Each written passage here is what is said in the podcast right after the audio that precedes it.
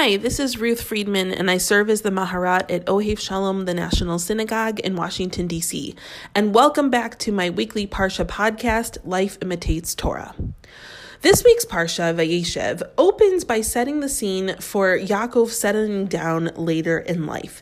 And what we're going to do today is look at just the first four verses from this Parsha and think about what kind of picture it's painting about Yaakov settling down and about what Yosef's like life looks like and what the brother's life looks like based on Yaakov's role within it. So we'll just look first at the first four psukim. So the first opens with Vayeshev Yaakov be'eretz megurei aviv be'eretz Canaan.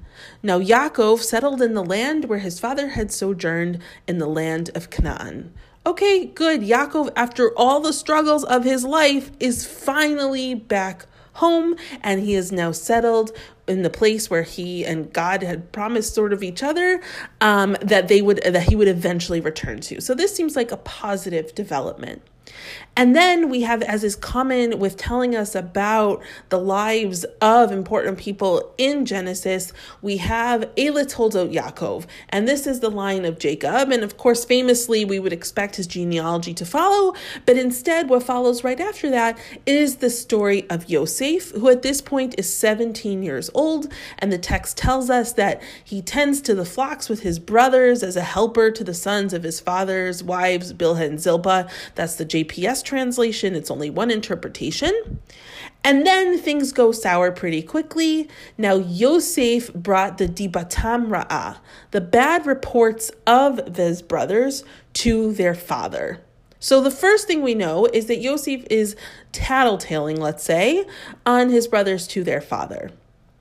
And then, verse 3 just makes everything seem even kind of worse because it tells us that Yaakov loved Yosef the best from all his sons.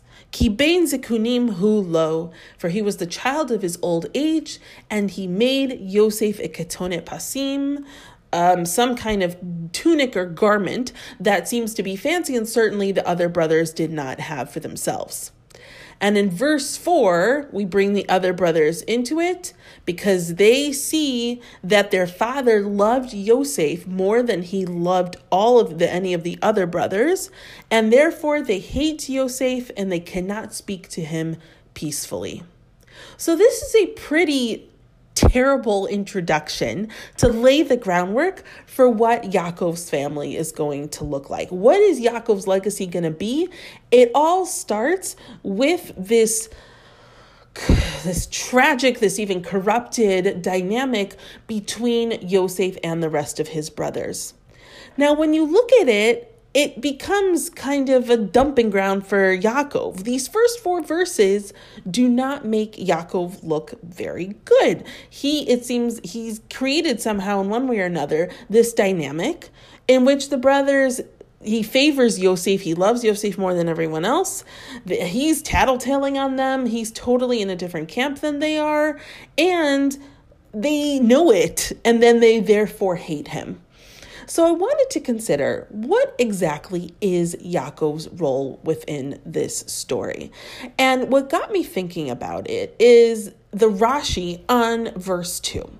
So Rashi is talking about the question of why does it say Eila Toldot Yaakov? What these are the this is the line of Jacob, or perhaps this is the story of Jacob, before introducing the story of Yosef and his brothers. So Rashi offers a number of interpretations he says, well, maybe it's because just here is the story. This is the story that begins the descent of everyone down to Egypt. And so, though um, you know, Yaakov now is settled in Canaan, we know that that's not the end of really the end of the story um, of him and certainly of his children. And so, this is what begins that story. Or he offers that actually there were a lot of similarities between Yaakov and Yosef. And so, therefore, as we're telling the story of Yaakov's life, we're also telling the story of Yosef's life, that both were hated by their brothers, and both were actually, um, their brothers wanted to kill them. And so there were similarities, and therefore it makes sense to connect them. But then Rashi offers a comment that, that some may know already, and then I think it, I really have somewhat of an issue of it. So he says, for why then is it does it say specifically Vayeshev, um, that Yaakov dwelt in the land, that he rested in the land, um, and he says, Bikesh Yaakov leishev beshalva. Jacob wished to live at ease. Yaakov wanted to live peacefully. He's had a rough life. Things have been all over the place. He's rarely actually had control over his own life and circumstances. Now he's finally ready. He wants to just settle down. But there's a problem. Kafatz alav rogzo shel Yosef. But the um the the the negativity of Yosef, the the trouble, the problems of Yosef um, suddenly came upon him. Kafatz They like jumped upon him. And then he goes on to say that, you know, tzaddikim, they, they want to live in shalva in this world, but God says, no, you're going to have peace in the next world. So in this world, um, you know, you're not going to have it. But what's my issue with this formulation? Yaakov, he just wants to settle down. He just wants to be in peace. But what this text makes it seem is he's completely passive in this process. That suddenly, out of nowhere, comes this scene with Yosef. Kafatz alav. It jumped upon him, all this negativity.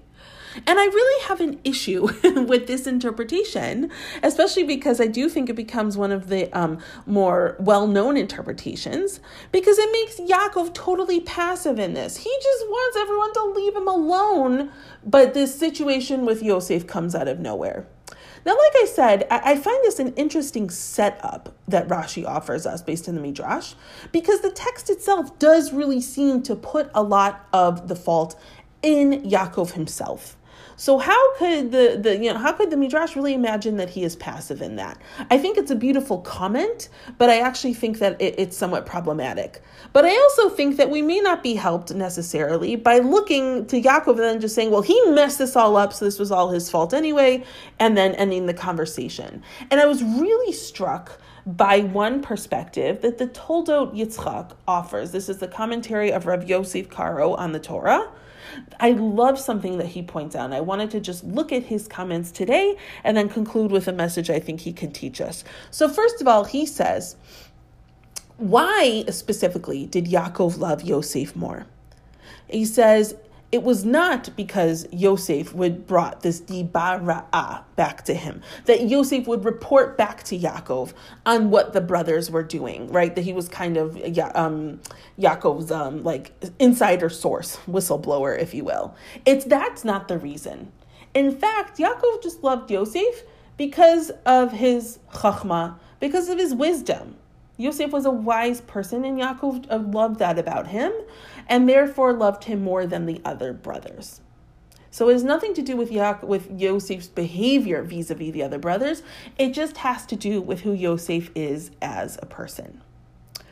Now, what I think is really interesting is his next comment, because in his next comment, he says, he explores how the brothers then figured out, right? How did they know that ya- that Yaakov loved Yosef more than any of them? And he says it's not because of the chachma necessarily. It's not that Yaakov's behavior towards Yosef fundamentally communicated that he loved him more. Maybe Yaakov was able to rein that in, or maybe it just, I don't know, it just wasn't apparent or didn't bother them. What bothered the brothers to the point where this whole tragedy with selling Yosef and throwing him in the pit, etc., unfolded? What bothered them is that when Yosef brought Yaakov the diba ra'ah, the negative report about them, he didn't dismiss it as foolishness. He didn't say, ugh, forget it, this is ridiculous. He actually believed it. He accepted this bad report. And the brothers at that point, they saw it. They are expecting that Yosef is bringing Yaakov, you know, all the telling, tattletaling of what they've done that day. And that their father is going to dismiss and say, Yosef, get out of here. Yosef, that's wrong. It's not true. Or it's foolishness. No, I'm not going to accept that. But instead, what the Toldot Yitzchak argues is that Yos is that Yaakov he gave the impression that he believed what Yosef was saying to, to him. And at that point, that's when the brothers concluded that he must that Yosef, excuse me, that Yaakov really did believe what Yosef was telling them, and therefore believed that Yaakov loved Yosef more than them. Now, I think this is really a profound statement that the Toldot Yitzchak is telling us because I think, I don't know if he's saying this directly, but he's implying certainly that perhaps this Dibara'ah was not true, or at least that it was one sided, that it was manipulated. And the brothers felt that to the point where they expected that their father would dismiss it, that he would say, No, this is wrong, this isn't right, I'm not going to listen to this. But what really killed them, what got to them, was the fact that he believed it, that he didn't rebuke Yosef for it. And whether he did believe it, he certainly gave the impression that he believed it. And therefore, that's what's communicated. That's what communicated to the brothers that their father loved Yosef more than he loved them. And I thought that this was this is just this is so first of all it's so sad. It's such a sad commentary on Yaakov and his where he he just came short of being able to parent all of his children and to really take control of out of control situations. But I think it's also such a sad commentary an important one for us to remember because it also means that where Yaakov failed was that he never gave the brothers an opportunity to explain themselves. He never offered them, he never made it a, a, a fair interaction, a fair fight right? It was just that Yosef said, Here's what's going on, and he took it at face value and didn't even turn to the brothers to get their own opinion. And that is what, not the loving him for being more wise, but that is what gave the brothers the impression that Yaakov loved Yosef more, which led to the whole catastrophe of them ending, um, of them all ending up in Egypt. And I think this is such a, a an important message for us to remember, um, and an ethic for us to live by, because if it, it, forces us to confront ourselves in our own um, situations when we're constantly bombarded by information and we all have to consider when are we making judgments before we've heard the other side?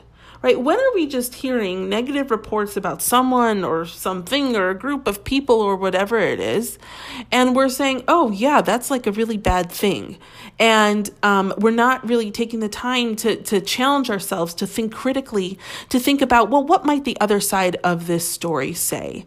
And I think that not only are we then um, playing into injustices or becoming part of injustices. But as we see with Yaakov, when are we actually even perhaps creating injustices in our midst by listening to convincing things that we hear out in the news or out in our families or in our communities or whatever before we stop to consider that there might be two sides to the story. And if Yaakov had stopped to consider that there might be two sides of the story and that he should have asked the brothers and not just accepted what Yosef told him at face value, we could have avoided um, the whole catastrophe that befell the brothers and our people in our history.